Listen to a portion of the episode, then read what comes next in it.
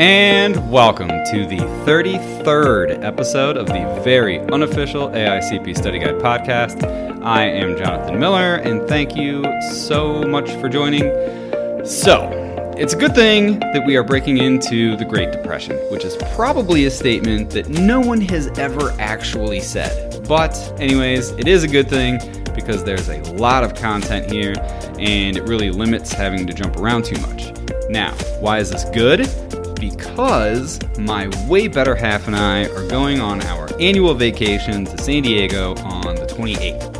And I don't know if I've mentioned, but we lived there for like a year, and there's a ton of places there that I just love, and we like to soak it all back in once a year. So we'll go to Balboa and Coronado, you know, La Jolla. Uh, my favorite place, probably like in the whole U.S. that I've been to, the Cabrillo Tide Pools, uh, and hiking in Cuyamaca. Uh, we're also going to fly up to Portland to spend a couple days around Portland and Vancouver. So, I'm actually really bringing this up because if anyone has any suggestions on stuff we should do while we're in either of these places, let me know because we love doing new things, and so I'm always interested to find out like what other people like about, about these places.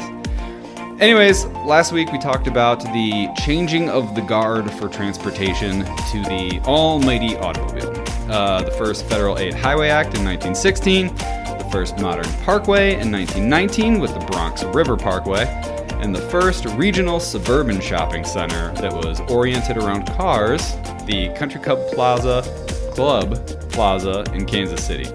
As we all know, though, our reliance on automobiles can be somewhat depressing, but not as depressing as October of 1929 when we hit a pretty damn low point with the start of the Great Depression. So, to kick it off, it makes sense to look at the question what was the Great Depression, anyways?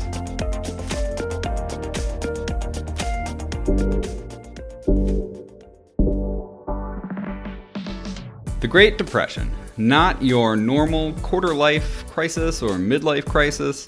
Uh, it was the biggest economic dip in history, and it didn't just affect the US either, it was felt worldwide. It lasted almost 10 years and started in 1929 with the market crash of 1929, and within four years, the US GDP was cut by almost a third, with industrial production cut almost in half and unemployment reached 20%.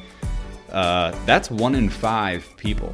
Uh, for comparison, the Great Recession was the second largest, but the GDP there was only cut by a little over 4%, and unemployment hit 10%. So take that into account and then compare that to the Great Depression, that was like way worse. So, what caused it? We know that the housing market collapse caused the Great Recession in the 2000s, but what about the Great Depression? The answer? No one knows, really. I'm kidding. Or not. Uh, no one apparently agrees on all of the factors and to what degree they all played. But generally speaking, everyone kind of agrees that there were four major factors that contributed. One, the stock market crash in 1929. Two, bank runs and increased interest rates. Three, the gold standard. Yes, the gold standard so when all these people today are like, "Oh, all this inflation is because we use a fiat currency," just politely remind them that uh, the gold standard prevented the Fed from issuing credit and creating liquidity, which subsequently exacerbated the Great Depression. Uh, and four, decreased international lending, mostly because the increased interest rates was prohibitive to lending in general. Basically, no one wanted to spend money because they didn't have any. And interest rates were sky high because we had to maintain a gold standard. And if we lent out more money, we wouldn't have the gold to back it. So buying on credit wasn't going to work either. Plus, since prices were consistently getting lower, it made more sense to just hold money if you had it, because 10 bucks today could buy way more stuff tomorrow. Because of the decreased lending and decreased buying, demand for international stuff wasn't going to happen either, so that's how globally we all got rocked. It seems, though, that the market crash of 1929, aka the Great Crash, really kicked off the decline. So, what exactly happened there?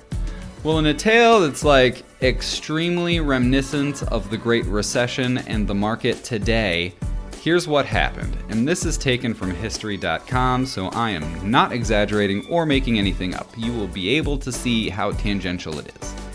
You've heard of the Roaring Twenties. There's like theme parties and crap that revolve around it because, you know, the 20s were such a carefree time. Well, it was carefree for a reason because no one cared about repercussions. And the stock market rapidly shot up based on a lot of speculation. And then in August of 1929, the shit started to catch up.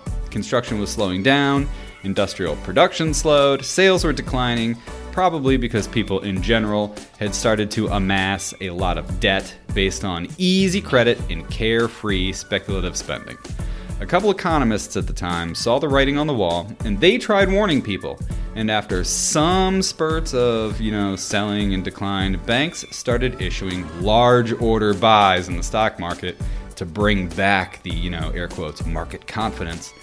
But it wasn't enough. So on Thursday, October 24th, uh, Black Thursday as it's called, 12 million shares were traded and the whole stock market dropped 11%. Friday was a little more modest with only a 6% drop. And then on Monday, October 28th, that's called Black Monday, it dropped another almost 13%. And then on Tuesday, October 29th, you guessed it, Black Tuesday, it dropped again with the largest sell off at 16 million shares. By Wednesday, that's it's just Wednesday. The market was down another 12%, and then there were even some shares that people tried selling and just couldn't because literally no one was buying. From there, it was basically game over. The decline continued for years until 1932 when it hit its lowest point, and in mid 1933, it finally began to recoup. The financial markets weren't the only thing booming in the 20s, though. Agriculture was too. There was lots of rainfall, there were easy winters. In 1930, though, that went kaputski. 1930 was exceptionally dry and then continued to be for basically the rest of the 30s. You probably know it as the Dust Bowl era. Basically, the dry conditions wouldn't allow anything to grow, but the fields were already plowed, so instead we just got a bunch of dry dirt and topsoil that ended up blowing around in high winds like the sandstorm in the desert. Uh, we had a bunch of dust storms in the Great Plains. Anyways, the influx of rural residents to cities during the prosperous Roaring Twenties, combined with the beginning of the decline in agriculture during the dry conditions in early 1930, or the beginning of the dirty 30s. Don't look at me, that's, that's just what it's called. These events combined to create the motivation for the Secretary of Agriculture at the time to put together a national conference on land utilization in 1931. That you need to know for the AICP. Together with the Association of Land Grant Colleges and Universities, the Chamber of Commerce of the US, and some others, they came up with a plan, a list of 18 recommendations to reestablish agriculture. These included administration of the public domain, i.e., all of those grazing lands owned by the federal government out west. Bingo. Uh, protection of watersheds and school lands, agricultural credits, uh, you know, CCAUV credits uh, over here in the Midwest. Uh, expanding the Department of Agriculture to build on forecasting, the inventory of land resources and classifications of soils, better management of homestead acts, and moving marginal lands to the federal government, uh, states imposing an income tax, regulating land development, studying the suitability of lands for specific agricultural uses. Uh, they also recommended to stop the process of reclamation, uh, i.e., stop creating new irrigation projects, uh, try to improve marginal lands or remove obstacles to making these marginal lands profitable. Uh, the federal acquisition of certain lands, soil conservation, uh, classification of lands, decentralization of industries, that one's sort of out of the blue, hold regular conferences on land utilization, and create national committees on land use. we're going to end up revisiting those later, though, so that wasn't, you know, all for naught. Uh, but back to the main issue today, though the utterly failing financial markets.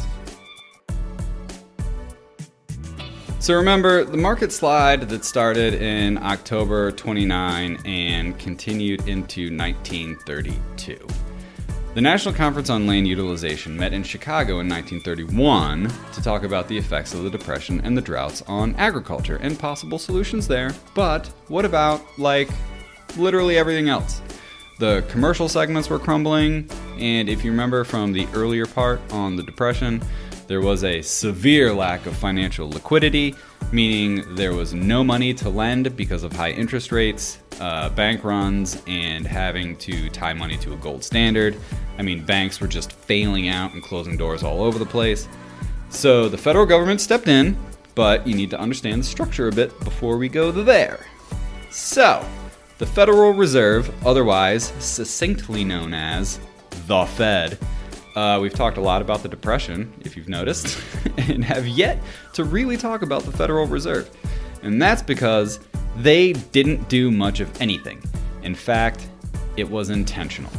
There was a train of thought at the time that the best fiscal policy was to lower interest rates during growth and increase them during market contractions. And extremists of this belief system thought that centralized banks, uh, aka the Fed, should allow banks to fail so that the system could grow back healthier.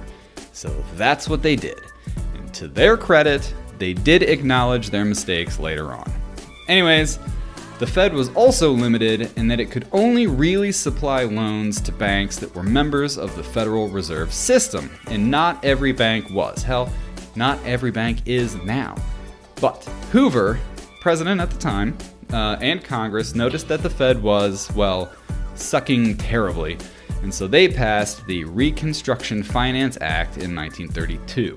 This act ultimately created a new institution, the Reconstruction Finance Corporation, or RFC, and they could lend money to banks and other institutions that provided money to industrial, railroad, and agricultural uses because the Fed at the time wasn't actually allowed to, and that's why the RFC is known as the discount lending arm of the Federal Reserve. But what about homeowners or renters trying to get out of the renting game? There's no liquidity for them either.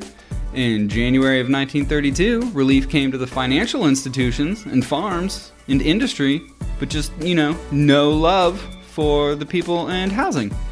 But then in July, the federal government finally came through when Hoover signed the Federal Home Loan Bank Act. Now, this act was designed to provide liquid funds to banks to lend out for mortgages to stimulate the housing market.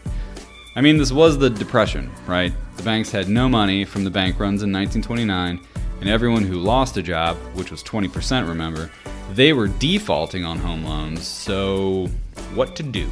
So, how did this act help? Well, it created 12 federal home loan banks, or FHLBs, and gave those banks $125 million to distribute to basically any financial institution who issued mortgage loans savings banks, building and loans, co ops, whatever. As long as these funds were going to mortgages to stimulate housing, that's all that mattered. And with the federal government finally stepping in, the road to recovery had started. They probably didn't know it then, though, although maybe, I don't know. But July 1932 was the official rock bottom of the Depression because in 1933, FDR is elected and the New Deal gets underway. Well, that was sad and depressing. Like, greatly depressing. for a quick recap, uh, send this episode to whoever thinks the private market solves everything. I mean, I'm, all right, I'm kidding, sort of, but not really. Eh, whatever. We covered the beginnings of the Great Depression, especially the event that stakes its claim as the official, unofficial start of the Great Depression, the stock market crash in October of 1929.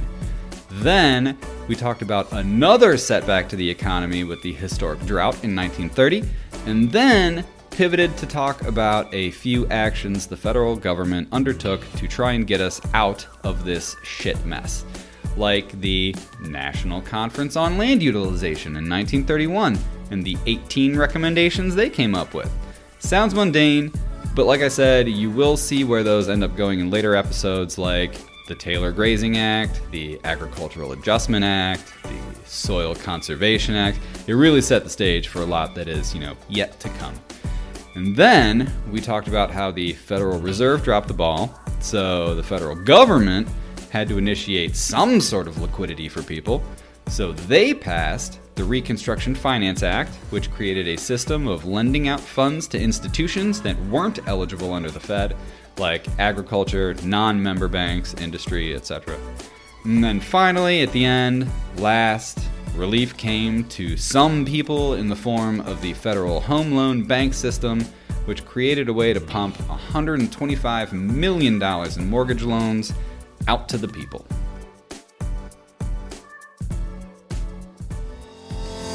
Well, thanks again for joining me. Uh, if you have any questions, feel free to reach out to me at the very unofficial AICP guide at gmail.com, and I will do my best to help out if I can. This week, it sounded like a lot, but this is really just the tip of the iceberg when it comes to this time period. Uh, the Depression kicked off a whole era of federal government involvement, which would impact planning for, well, ever, including now.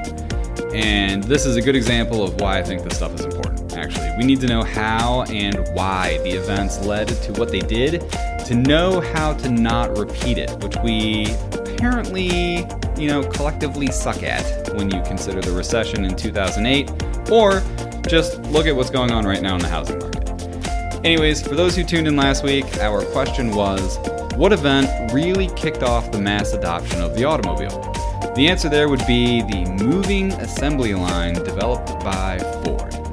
That innovation led to much cheaper cars, cars that were affordable to anyone, and everyone wanted one.